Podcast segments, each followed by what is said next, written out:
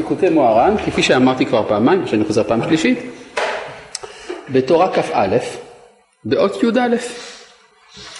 נראה לי שיש מספיק אינפורמציה עכשיו לכל הקהל הקדוש כדי לעקוב אחרי הדברים הנאמרים.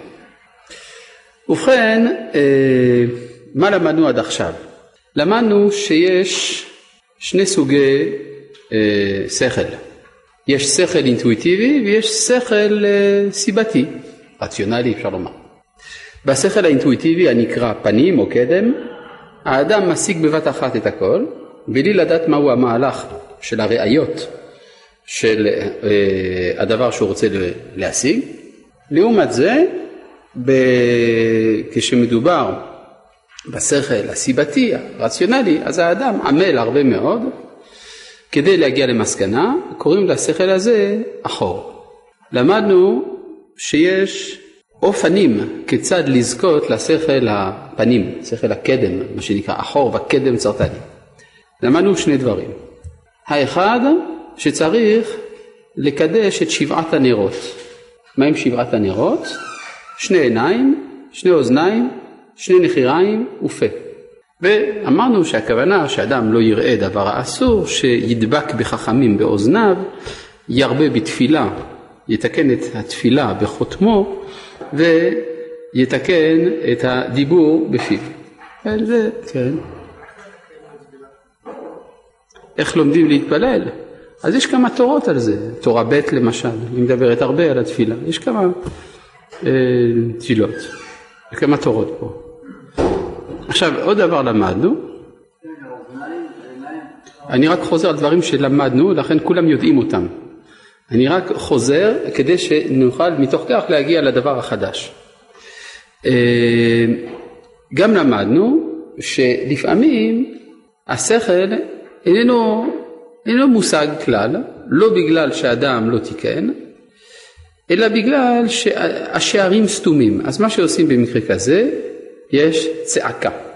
צעקה כמו יולדת שמוציאה 70 קולות, כמניין המילים של פרק כ' של תהילים יענך השם ביום צרה, שיש שם 70 קלין של אישה יולדת, ואז נפתחים שערים נוספים, כך שיש לנו בעצם שני דרכים שמובילות אל אה, הדעת העליון הזה, אל השכל, השכל של פנים, האחד זה שבעת הנרות והשני זה הצעקה.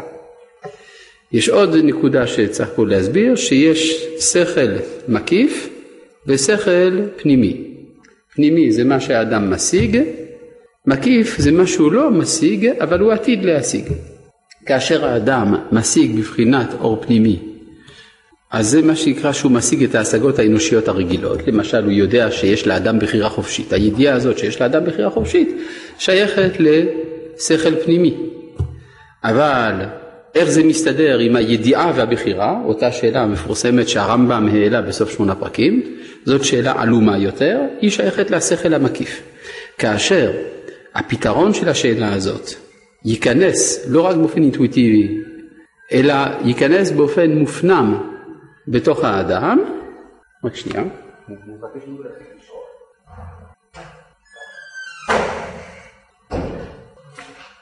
כאשר השכל המקיף נכנס בפנים, אז האדם בעצם מפסיק להיות אדם במובן הרגיל של המילה והוא הופך להיות מלאך. כשהוא הופך להיות מלאך מתבטלת ממנו הבחירה החופשית, כן? ואז יוצא שיש לנו פה מדרגות שונות של השגה. ההשגה העתידית נקראת בספר הזוהר בשם עתיקה, תמיר וסתים, זאת אומרת זה סגור לגמרי, זה רק לעתיד לבוא יתגלה. יש זעירא דאנפין, שזה השכל של האדם בעולם הזה, ושם הזוהר אומר שהתגליה ולה התגליה. לפעמים זה גלוי, לפעמים זה לא גלוי. כשזה גלוי זה בזכות שבעת הנרות, כשזה לא גלוי אז צריך גם אה, צעקה. עד כאן הדברים שלמדנו בפעם שעב, בפעמים שעברו ולכן אין צורך להסביר אותם, אני רק מזכיר לנו אותם כיוון שהם ברורים. מתוך כך אנחנו ניגשים אל דברי רב נחמן באות י"א שבתורה כ"א, כן. כן. אם אתה נתקע באמצע לימוד גמרא, אתה רוצה לצעוק? לא, לאו דווקא. אם אתה נתקע באמצע לימוד גמרא, תתקן את שבעת הנרות קודם, זה הדרך המקובלת. מה? בדיעבד, מה זאת אומרת בדיעבד? לא. אפשר להתפלל, לא צריך דווקא לצעוק, כן? הרי יש הרבה דברים, למשל, אתה יכול להתפלל, להתפלל זה תיקון החותם, למשל, נכון? כפי שמדובר בתורה ב'. עד שאתה מוציא נשק לא קונבנציונלי, תשתמש בנשק הקונבנציונלי, בסדר? אגב, רבי חיים וולוז'ין אומר שכאשר אדם לומד גמרא למשל, והוא לרגע אחד חש שאין לו יראת שמיים, אז הוא צריך להפסיק את הלימוד, להשיב לליבו יראת שמיים ואז להמשיך. כלומר אין לימוד בלי יראת שמיים למשל. טוב, עכשיו מתוך כך אנחנו יכולים להגיע לאות י"א. נחמו נחמו עמי יאמר אלוהיכם. איפה זה כתוב? ישעיהו, נכון? איזה פרק? מ', יפה. זה ההפטרה הראשונה של שבעה דנחמתה. כל הצרות והייסורים, האמת היא, לומר את האמת, התחלנו גם ללמוד את זה, אבל אני אעשה כאילו שלא למדנו. כל הצרות והייסורים והגלות אינו אלא לפי ערך חסרון הדעת, וכשנשלם הדעת, אזי נשלם כל החסרונות. בבחינת אם דעת קנית, מה חסרת? וכתיב, לכן גלה עמי מבלי דעת. הרי, איך אומר הרמב"ם, לא נתאבו ישראל ולא נתאבו החכמים והנביאים לימות המשיח, לא כדי שישלטו על העמים, ולא כדי שיאכלו וישתו ויעשו כיף, אלא כדי שיעסקו בתורה, בדעת השם, בתורה וחוכמתה, לפיכך יהיה עסק כל העולם לדעת את השם בלבד. כן, זאת העת המאושרה שהאנושות עוסקת בדעת אלוהים, דעת השם, ואז יוצא שכל המצב ההופכי לזה זה חסרון הדעת. כלומר, זה שחסר דעת בעולם, זה גורם שיש אלימות, זה גורם שיצר הרע גובר, זה גורם לכל הצרות שבעולם. כן.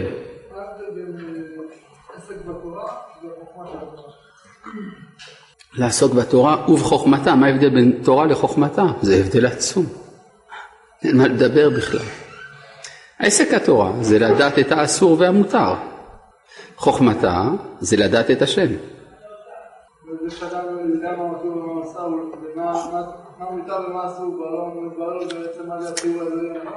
לדעת מה אסור ומה מותר זה נקרא ללמוד הלכה. זה נקרא עסק התורה. לא, כשאדם לומד מה מותר ומה אסור, הוא רק יודע מה מותר ומה אסור. זה מה שהוא יודע, הוא לא יודע את השם בזה. למה? כי... שמישהו אומר לך, אל תפריע לי באמצע שאני רוצה לאכול. זאת אומרת שבן אדם מלמד אותך הרזנו, שהוא מלמד עליו משהו. זאת אומרת, היחס בין הציבורים של הקדוש ברוך הוא אליו, זה נותן לי את הציבור הזה יותר נכון. זה מסביר לך, כלומר, המצוות, אומר הרמב"ם, כולן באו לתקן או את הגוף או את הנפש. הגוף הכוונה המידות, הנפש הכוונה הדעות. אז זה ברור שאם אתה מקיים את המצוות, אתה יודע גם את טעמיהן, ואז אתה רואה איך שהתורה מכוונת במצוותיה, לעשות אותך יותר מוסרי ויודע יותר את האמת. אבל המטרה איננה עצם קיום המצווה, המטרה היא דעת השם שבאה בעקבות כך. האם יש ערך למצווה מצד עצמה, מצד שהיא מצווה? אתה אומר, אדם מקיים מצוות בלי להבין טעמים, אבל זה פעל עליו שינוי בדעות או שינוי במידות, אז זה בסדר. אבל אם זה לא פעל עליו שוב שום שינוי, לא בדעות ולא במידות, זה לא שווה כלום לדעת הרמב"ם. לא. יש אדם שמקיים מצוות צדקה כי זה כתוב בשולחן ערוך וזה שורט לו את הנפש והוא לא יכול, כל פעם שהוא מוציא פרוטה זה עושה אותו יותר חולה. אז זה לא תיקן את המידות שלו. אבל, אבל ככה, שאנחנו נדמה לי לא עסוקים עכשיו בדיון שיש מסביב לשאלה הזאת בספר תפארת ישראל המהר"ל. ששם המהר"ל מגן על העמדה שלך. ואילו שם, אבל, ושם המהר"ל תוקף את העמדה של הרמב"ם. שאותה הבאתי כיוון שציטטתי את הרמב"ם. בסדר? אז אתה רוצה, יש בארכיון של המכון אה, שיעורים שלי על תפארת ישראל. ימצא חן בעיניך, תקרא. יש פירושים אחרים לתפארת ישראל. יצא אפילו לאחרונה מהר"ל המבואר או משהו כזה, אולי זה יותר טוב, לא יודע, לא בדקתי. טוב, אה, בואו נמשיך. אז אם כך, הגלות זה קשור לחסרון הדעת. אם הייתה דעת בעולם, ישראל לא היו בגלות. האומות גם לא היו מציקים לנו, כי גם הדעת הייתה מתפשטת אצל האומות.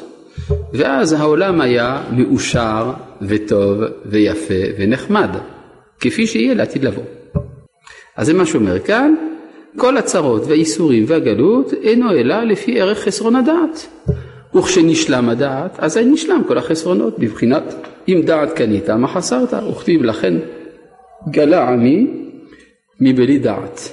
כן, שעל זה אמרו במסכת סנהדרין דף צדיק ב', כל, ה... כל מי שאין בו דעת, לסוף גולה. למה הוא גולה? על ידי הגלות הוא יקנה דעת. ולכן המקום שגלו אליו ישראל בבבל, שמו היה נהר דעה. מקום של הדעת, נהר דעה. אה, ועיקר החיים הנצחיים יהיה לעתיד, מחמת הדעת, שירבה הדעת, שידעו הכל את השם. ועל ידי הדעת יוכללו באחדותו, ואז יחיו חיים נצחיים כמוהו. טוב, זה משפט חריף מאוד, מה שאומר כאן המוהר"ן, שאדם יודע את השם, אז הוא מתאחד עם השם, כיוון שהשם נצחי, גם המתאחד נצחי. השאלה האם יש בזה מדרגות? אנחנו נראה בהמשך שכן, אבל איך שזה מנוסח כאן זה נשמע טוטאלי. כן. אחר כך הוא מסייג את זה. כי על ידי הידיעה נכללים בו. כמאמר החכם, אילו ידעתיו הייתיו. כלומר, אם הייתי יודע את השם, הייתי השם בעצמו. מי זה החכם שאמר את זה? לא, זה לא הרמב"ם. מה? זה, אני לא יודע אם זה אריסטו או אחד האריסטוטלים אמר את זה. בסדר, אז מה? מי שאמר דבר אמיתי, אפילו באומות מקבלים, כפי שאמר הרמב"ם, ושמע האמת ממי שאמרו. בסדר? מאיפה הרמב"ם לקח את הביטוי שמע האמת ממי שאמרו? מה לא יודעים? מאבול עבאס, דודו של מוחמד, שאמר את זה. טוב, ועיקר הידיעה יהיה לעתיד. כמו שכתוב, כי מלאה הארץ דעה, שזה נאמר על העתיד לבוא. ומחמת הדעת לא יחסר כל טוב, ויהיה כולו טוב, כמאמר חז"ל, אטו העידנא לאו אחד הוא? הרי אומרים ביום ההוא יהיה השם אחד ושמו אחד. מה זה יהיה השם אחד? מה השם הוא לא אחד עכשיו? ותרצו לעתיד לבוא כולו הטוב והמיטיב, שבעולם הזה על שמועות טובות אומר הטוב והאמיתי ועל שמועות רעות אומר דיין האמת ואילו לעתיד לבוא על כל השמועות יאמר הטוב והאמיתי. זה ההבדל. זאת אומרת כי על ידי הדעת לא יחסר כל טוב. זה מתחבר שוב לדברי הרמב"ם בספר מורה נבוכים לגבי איוב. איוב הוא הדגם המושלם של הצדיק המושלם שסובל. אין, זה בכלל לא בסדר. הוא צדיק והוא סובל. אומר הרמב"ם, נאמר על, על איוב שהוא היה איש תם, ישר, ירא אלוהים, שר מרע. כל אלה ביטויים ששייכים לאדם בתור צדיק. אם כן, איוב צדיק היה, לא חסר לו דבר. אבל לא נאמר בשום מקום, אומר הרמב"ם, שאיוב גם חכם היה. כי אם, מה, מה? הרמב"ם אומר, במורה נבוכים, שעל איוב נאמר שהיה צדיק ולא נאמר שהיה חכם. אומר הרמב"ם שזה משום שאם חכם היה, לא היה מתלונן, היה מבין את הסיבה למצבו. וזה משום שדעת קנית, מה חסרת? מה אכפת לו לרמ... לאיוב? מה? סך הכל, מה? הלך, הלך לו הרכוש, זה רק כסף. מתו לו הילדים, זה רק ילדים. הלכה לו הבריאות, זה רק בריאות. דעת יש לו, אז מה הוא מתלונן? דברים קשים אומר הרמב"ם, כן? חריף מאוד. אז מה שהוא אומר. כן? מה? כן, לכן הרמב"ם אומר שכיוון שלא הייתה לו דעת, לכן התלונן על מר גורלו. אבל אם הייתה לו דעת, לא היה מתלונן, כך אומר הרמב"ם. דברים חריפים מאוד, צריך להעמיק בהם, אולי בהזדמנות נלמד על ספר איוב ואז נבין יותר את הכוונה של הדברים, כן? יש קלטות? אני לא לימדתי ספר איוב במכון. טוב, מה אתה אומר? אה? זה במורה בחלק שלישי. כן.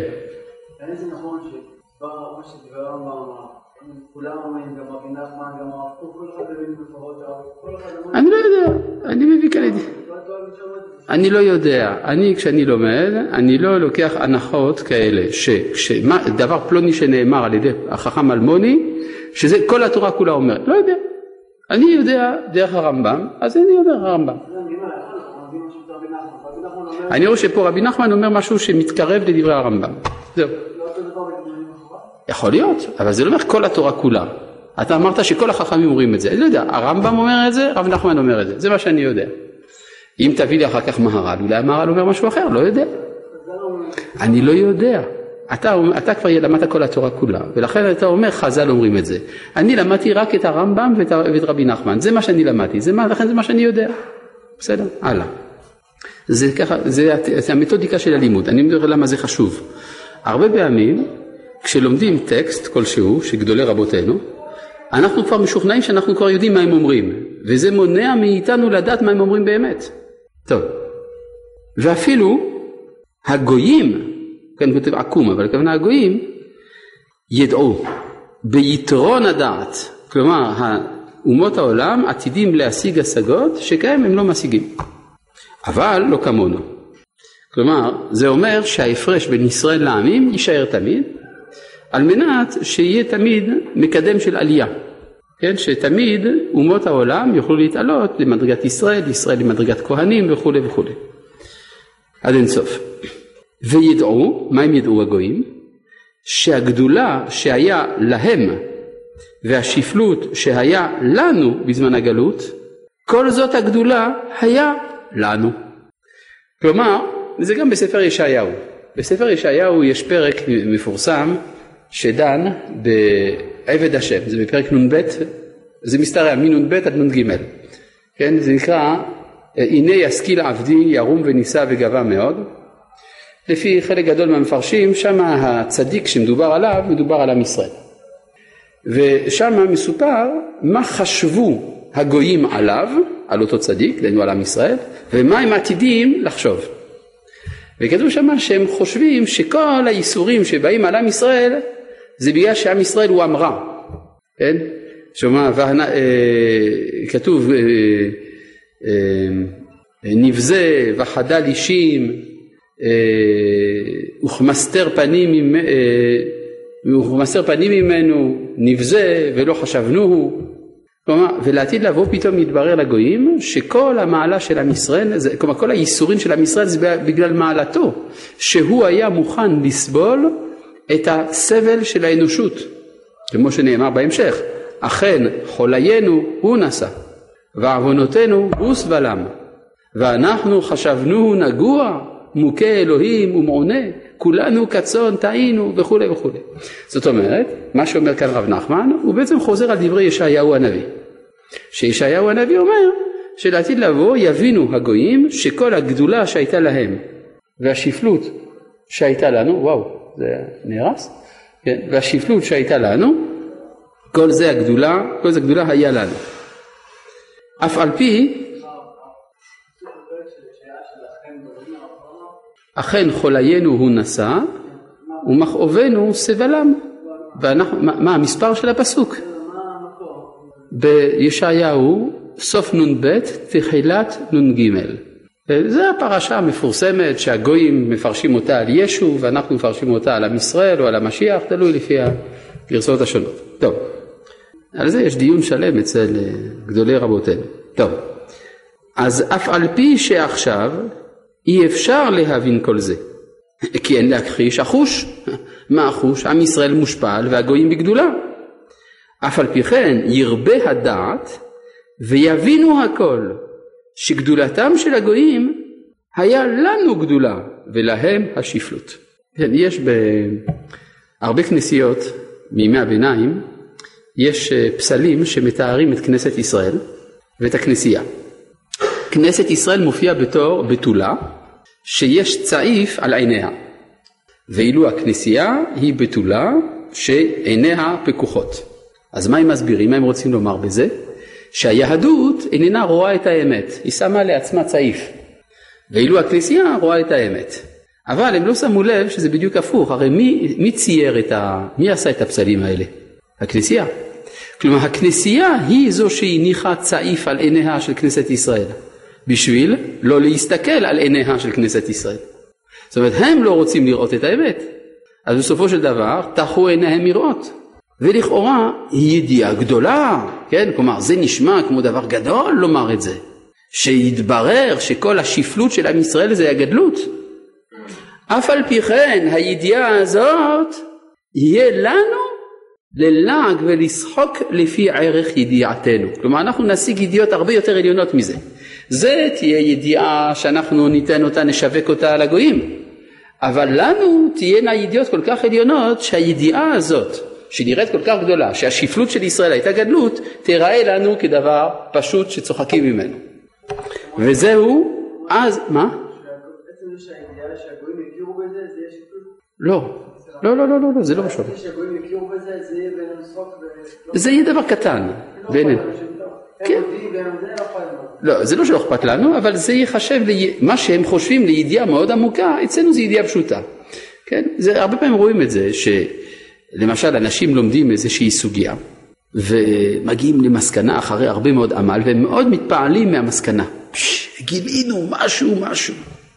הולכים למישהו אחר שאומר כן תמיד ידעתי את זה. בשבילי זה כלום.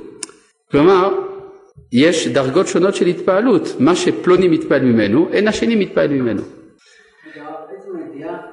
של השפלות וכל הגדולה וההפך, זאת תהיה בינינו קטנה לא, נכון, בדיוק. זה מה שיהיה קטן בעינינו. הידיעה הזאת שהשפלות הייתה גדלות, זאת תהיה ידיעה שהיא קטנה בעינינו, לעומת מה שאנחנו נשיג. כן, וזהו, אז ימלא שחוק פינו. ממה אנחנו נשחק? ממה שאז יאמרו הגוי, בגויים הגדיל השם לעשות עם אלה, הגדיל השם לעשות עמנו. שידעו ויאמרו, הגדולה שעשה עמנו, היינו עם הגויים, כלומר עמנו, שם הכוונה לא לישראל כפי שרגילים להבין את הפסוק, אלא לפי רב נחמן הכוונה, מה שעמנו זה הגויים, הגדיל השם לעשות עם אלה, הגדולה הזאת היה לישראל, כלומר אם יגידו מה שהגדיל השם לעשות עמנו, דהיינו שנתן גדולה לגויים, זה בעצם הייתה גדולה לישראל, באמת הגדיל השם לעשות עם אלה. ואף על פי כן, אז ימלא שחוק פינו, היינו שנסחוק ונלעיג מידיעתם והשגתם, כי השגתנו יהיה לאין סוף בקץ. מה הבעיה שלך? מה, הגויים שרים שיר עמלות? כן. למה שהם לא ישירו שיר המעלות? קודם כל זה כתוב בספר תהילים, בספר תהילים יש גם, להם. פעם איזה, איש, איזה כומר אמר לסבא שלי, יהדות זה יפה אבל חבל שאין לכם ספר תהילים. כן. כן. עכשיו, אה, עכשיו דבר נוסף, הרי הפסוק מתאר את הדברים שהגויים יאמרו, נכון? אז יאמרו בגויים, נכון? אז זה תיאור של מה שהם יאמרו. כתוב בתהילים מה שיאמרו הגויים, אז זה הגויים שיאמרו. מה הם יאמרו? הגדיל השם לעשות עם אלה. נכון, מה הבעיה? זה בדיוק מה שהוא אומר. נכון, נו. הגויים. הגויים, הוא ממשיך לצטט את הגויים. בסדר? מי היה כחולמים? היינו כחולמים? אני לא יודע, פה הוא לא מסביר, אז אני לא יכול לדעת למי הוא מתכוון, אבל אני יודע מה הוא מסביר בהמשך. אז יאמרו בגויים, מה יאמרו הגויים? הגויים יאמרו את המשפט דלהלן, הגדיל השם לעשות עם אלה, הגדיל השם, הגדיל השם לעשות עמנו. בסדר? כלומר כל זה הגויים יאמרו. הרי בספר תהילים לא מסומן לך מתי נפסק הציטוט. אז הוא מסביר כך, מותר לו, זה בסדר, כשר, אין בעיה. טוב, הלאה. והידיעה, זאת אומרת שלעומת זה אנחנו נשיג ידיעות יותר עליונות באופן שהידיעות שיתפעלו מהם הגויים תהיינה בעינינו ידיעות פשוטות. אני אביא דוגמה אגב של דברים שאפשר גם היום להבין. הרי ילד קטן בתלמוד תורה של עם ישראל מבין לגבי בריאת העולם מה שגדול הפילוסופים של הגויים, אפלטון, לא מבין. מה הוא מבין, הילד הקטן בתלמוד תורה? הוא מבין שהעולם נברא יש מאין. הוא יודע את זה. זה דבר פשוט בעיניי. אבל בשביל אפלטון זה, זה, זה בכלל לא מושג הרעיון הזה, הוא לא מבין שהעולם נברא יש מאין. כן? זאת אומרת שיש ידיעות שהן לנו פשוטות, כשהגויים מגיעים אליהם זה בשבילם כאילו פיצוץ כזה מבחינה רוחנית. טוב, והידיעה, עכשיו הוא חוזר פה לרעיון שהוא דיבר עליו מקודם, יש בה מקיף, זאת אומרת שיש ידיעות שהן עדיין לא מופנמות, הן רק מקיפות את ההכרה שלנו, ומקיף למקיף. כלומר, יש גם ביחס לידיעות שאתה, שמקיפות אותך, יש ידיעות שמקיפות את הידיעות שמקיפות. כלומר, זה עתיד להיות עוד, עוד יותר עתיד של עתיד. כמו הביטוי החנווני מקיף. מה זה מקיף? נותן בהקפה. מה זה ההקפה? על שמי עתיד. כלומר, אין לך במה לשלם עכשיו, אבל ברור שאתה עתיד להיות בעל יכולת לשלם, אז אתה מקבל על החשבון. זה נקרא מקיף. כן, אז אותו דבר, מקיף שון הקפה ומשון הקפה, אותו דבר. כן. והידיעה יש בה מקיף ומקיף למקיף כמובן לעיל על פסוק בהעלותך את הנרות וזהו נחמו נחמו. היינו מקיף ומקיף למקיף. כן? למה צריך להגיד פעמיים נחמו? מספיק פעם אחת. אלא שנחמו על ידי הידיעות שתחדורנה לתוך ההכרה שלנו ממקיף יהיה פנימי ומקיף למקיף שיחדור גם כן זה יש ידיעות ש... עוד לא הופנמו בקרבך, כפי שהסברנו לפני שהגעת, ויש ידיעות שעתידות, זה נקרא, הידיעות העתידות להיות מופנמות נקראות מקיף.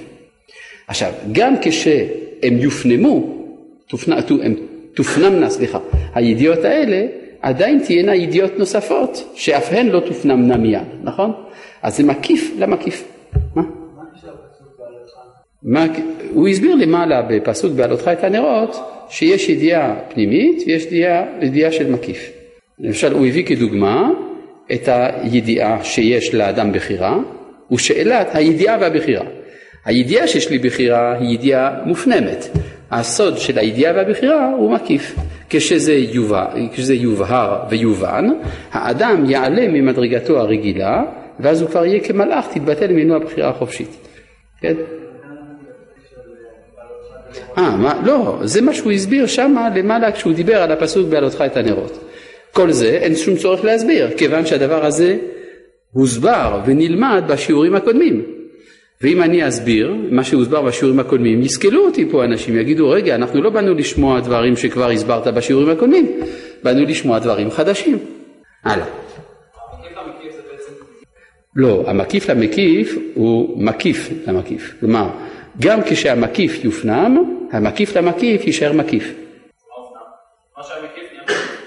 נכון, כלומר יש לך, כאילו, תחשוב ככה, יש כלי, מה שיש בפנים זה נקרא פנימי, מה שיש בחוץ נקרא מקיף. יבוא יום שמה שיש בחוץ יהיה בפנים, ואז מה יישאר בחוץ? מקיף למקיף, בסדר? זה הכל. כמו בצל, נכון. אפשר להגיד, כן, כמו בצל, זה נכון. יש עוד משלים, לאו דווקא בצל, אבל זה, לא, אפשר להשתמש גם בזה, בשומר, גם שומר זה ככה. כן, אותה משפחה, זה נכון. כלומר זה הבצליים, זה הבצליים, כן. כן? מתי יהיה הכל פנימי? לא, זה אף פעם לא יקרה, תמיד זה עד אין סוף, מה שהוא מסביר. טוב, אז מה שאומר כאן, נחמו, נחמו, היינו מקיף ומקיף למקיף, שהידיעה היא עיקר הנחמה של כל הצרות. כן, זאת אומרת זה הדעת, הרי מה מנחם אותנו? הדעת.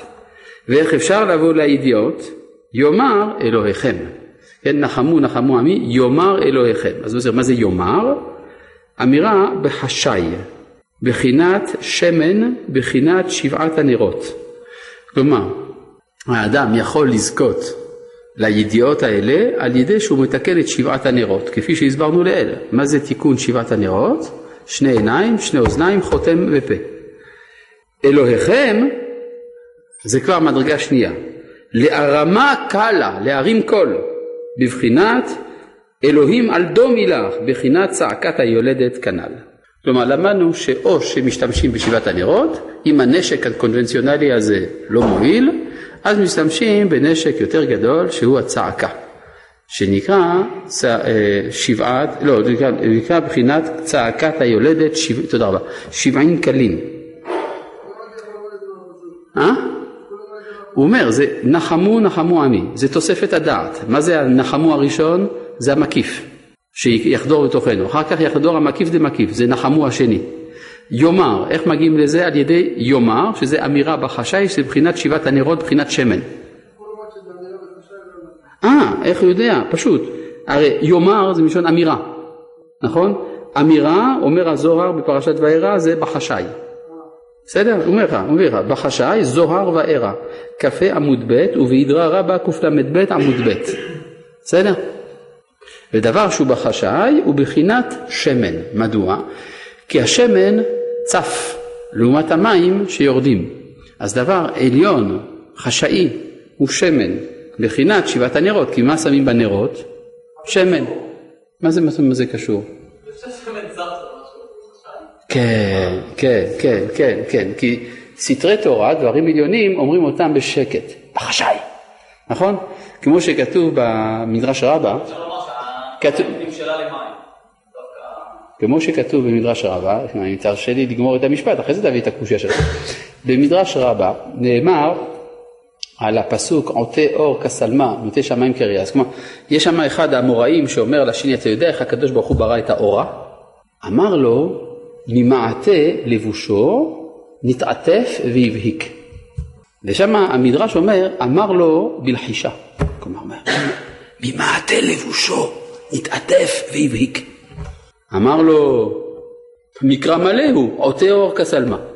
אמר לו, דוד יכול לומר, אני לא יכול לומר. כלומר, מזה אתה רואה, יש מנהג כזה, שדברים עליונים אומרים אותם בלחישה. בסדר? זה הכוונה. עכשיו, דבר, עכשיו אני חוזר לשמן, אז דבר עליון אומרים אותו בלחישה. עכשיו, מדוע הדברים העליונים נקראים שמן? בגלל שהשמן נמצא למעלה והמים למטה. זה הכל, פשוט. מה כל כך לא ברור בזה? יש לך קושייה על זה? אה, אוקיי, מאה אחוז. לא, אני אסביר אולי קצת, אם אתה רוצה, קצת הרחבה. זה כמו שאדם מזין את עצמו. כשאדם זן את עצמו כראוי, הוא שבע, מלשון שבע. כשהוא מזין את עצמו ביותר, כבר אין לו כדי להכיל, אז הוא נהיה שמן.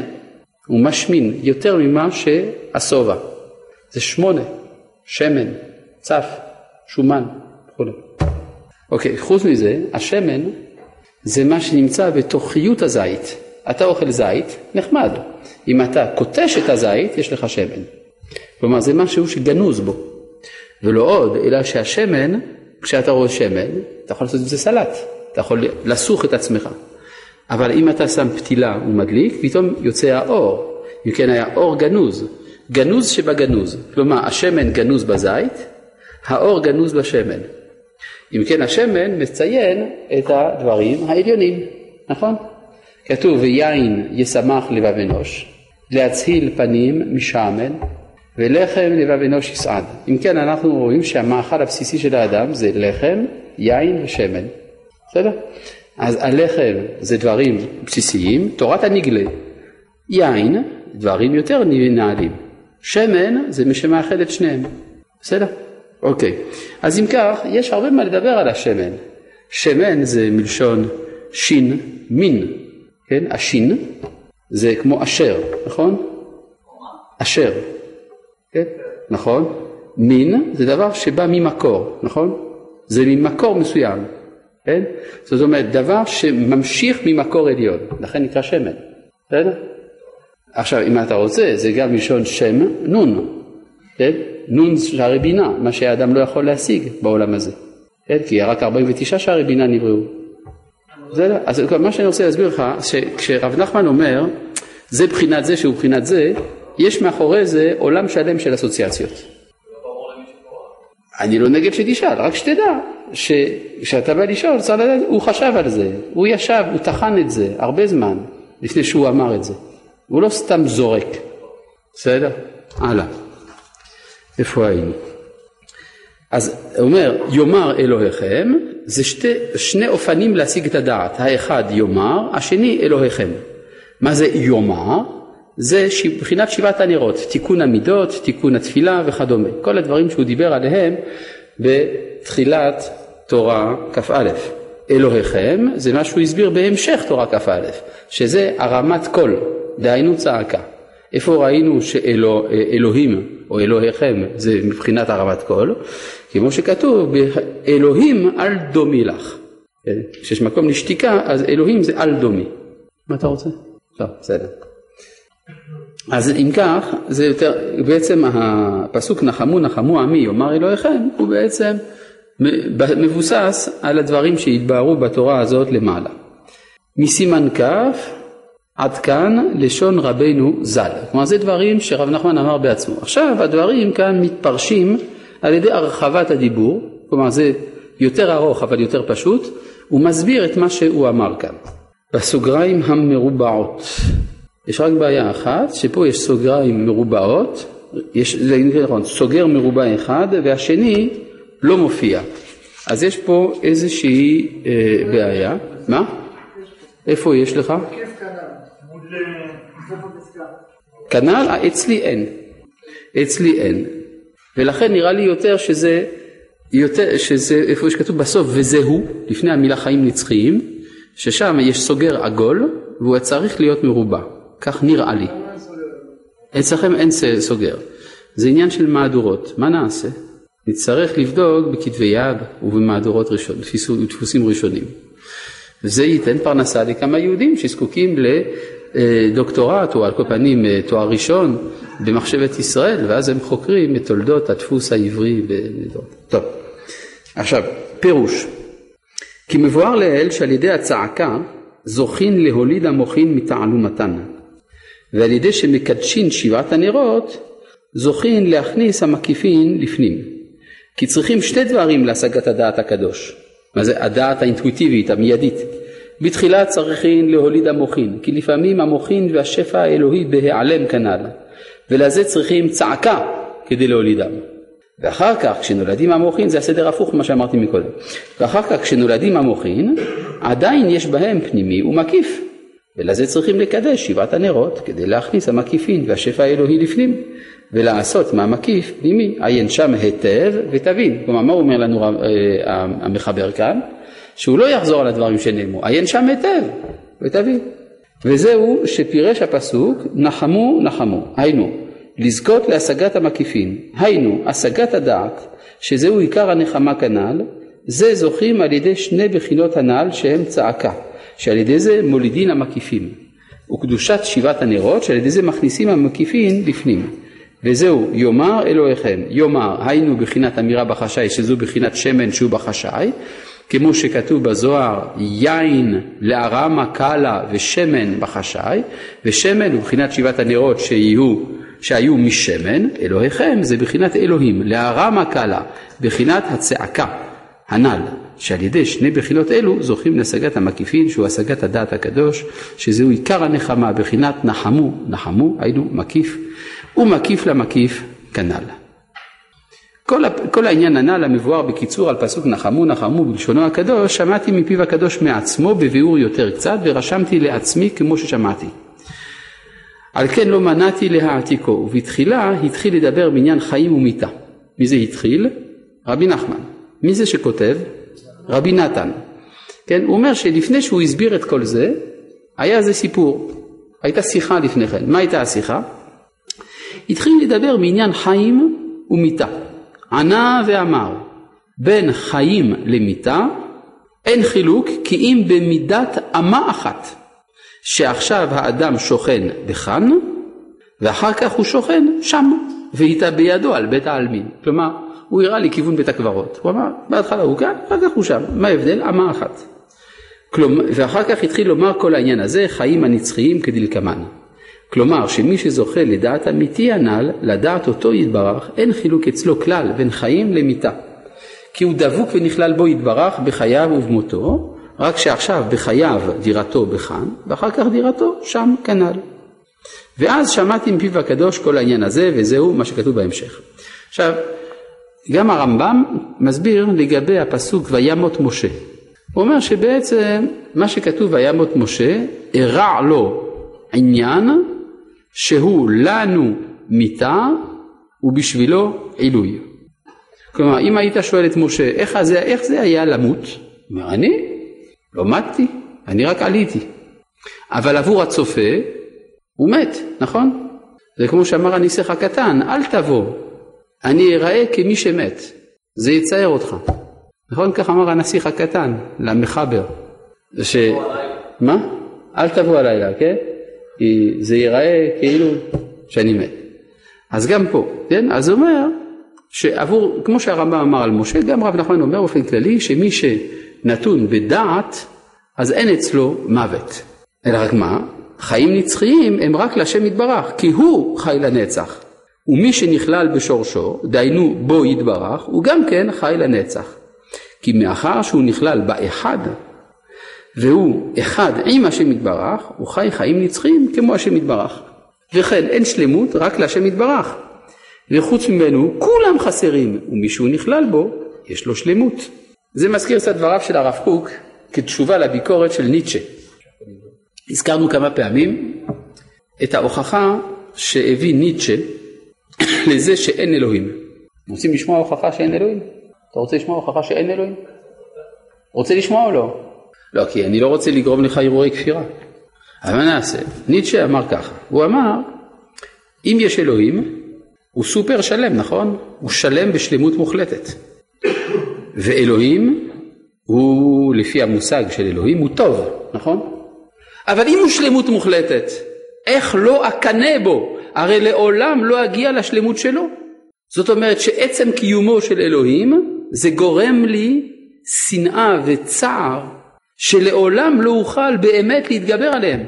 אם כן קיומו של אלוהים גורם רע באופן עצמותי וזה סותר את זה שאלוהים הוא טוב באופן עצמותי. מסקנה אין אלוהים מה שהיה להוכיח.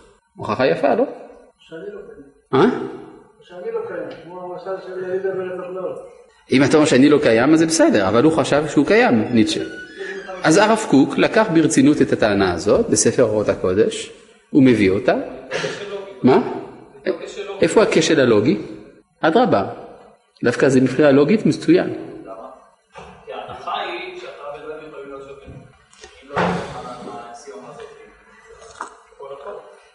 אם אתה אומר שאלוהים הוא שלם ואני חסר, אז זה מוליד אצלי קנאה. איך אני לא ארצה להיות אלוהים? מי לא רוצה להיות שלם? אני רוצה להיות שלם. ואם להיות שלם זה להיות אלוהים, אז אני רוצה להיות אלוהים, אבל לעולם לא אהיה. אז, אז אני מתוסכל.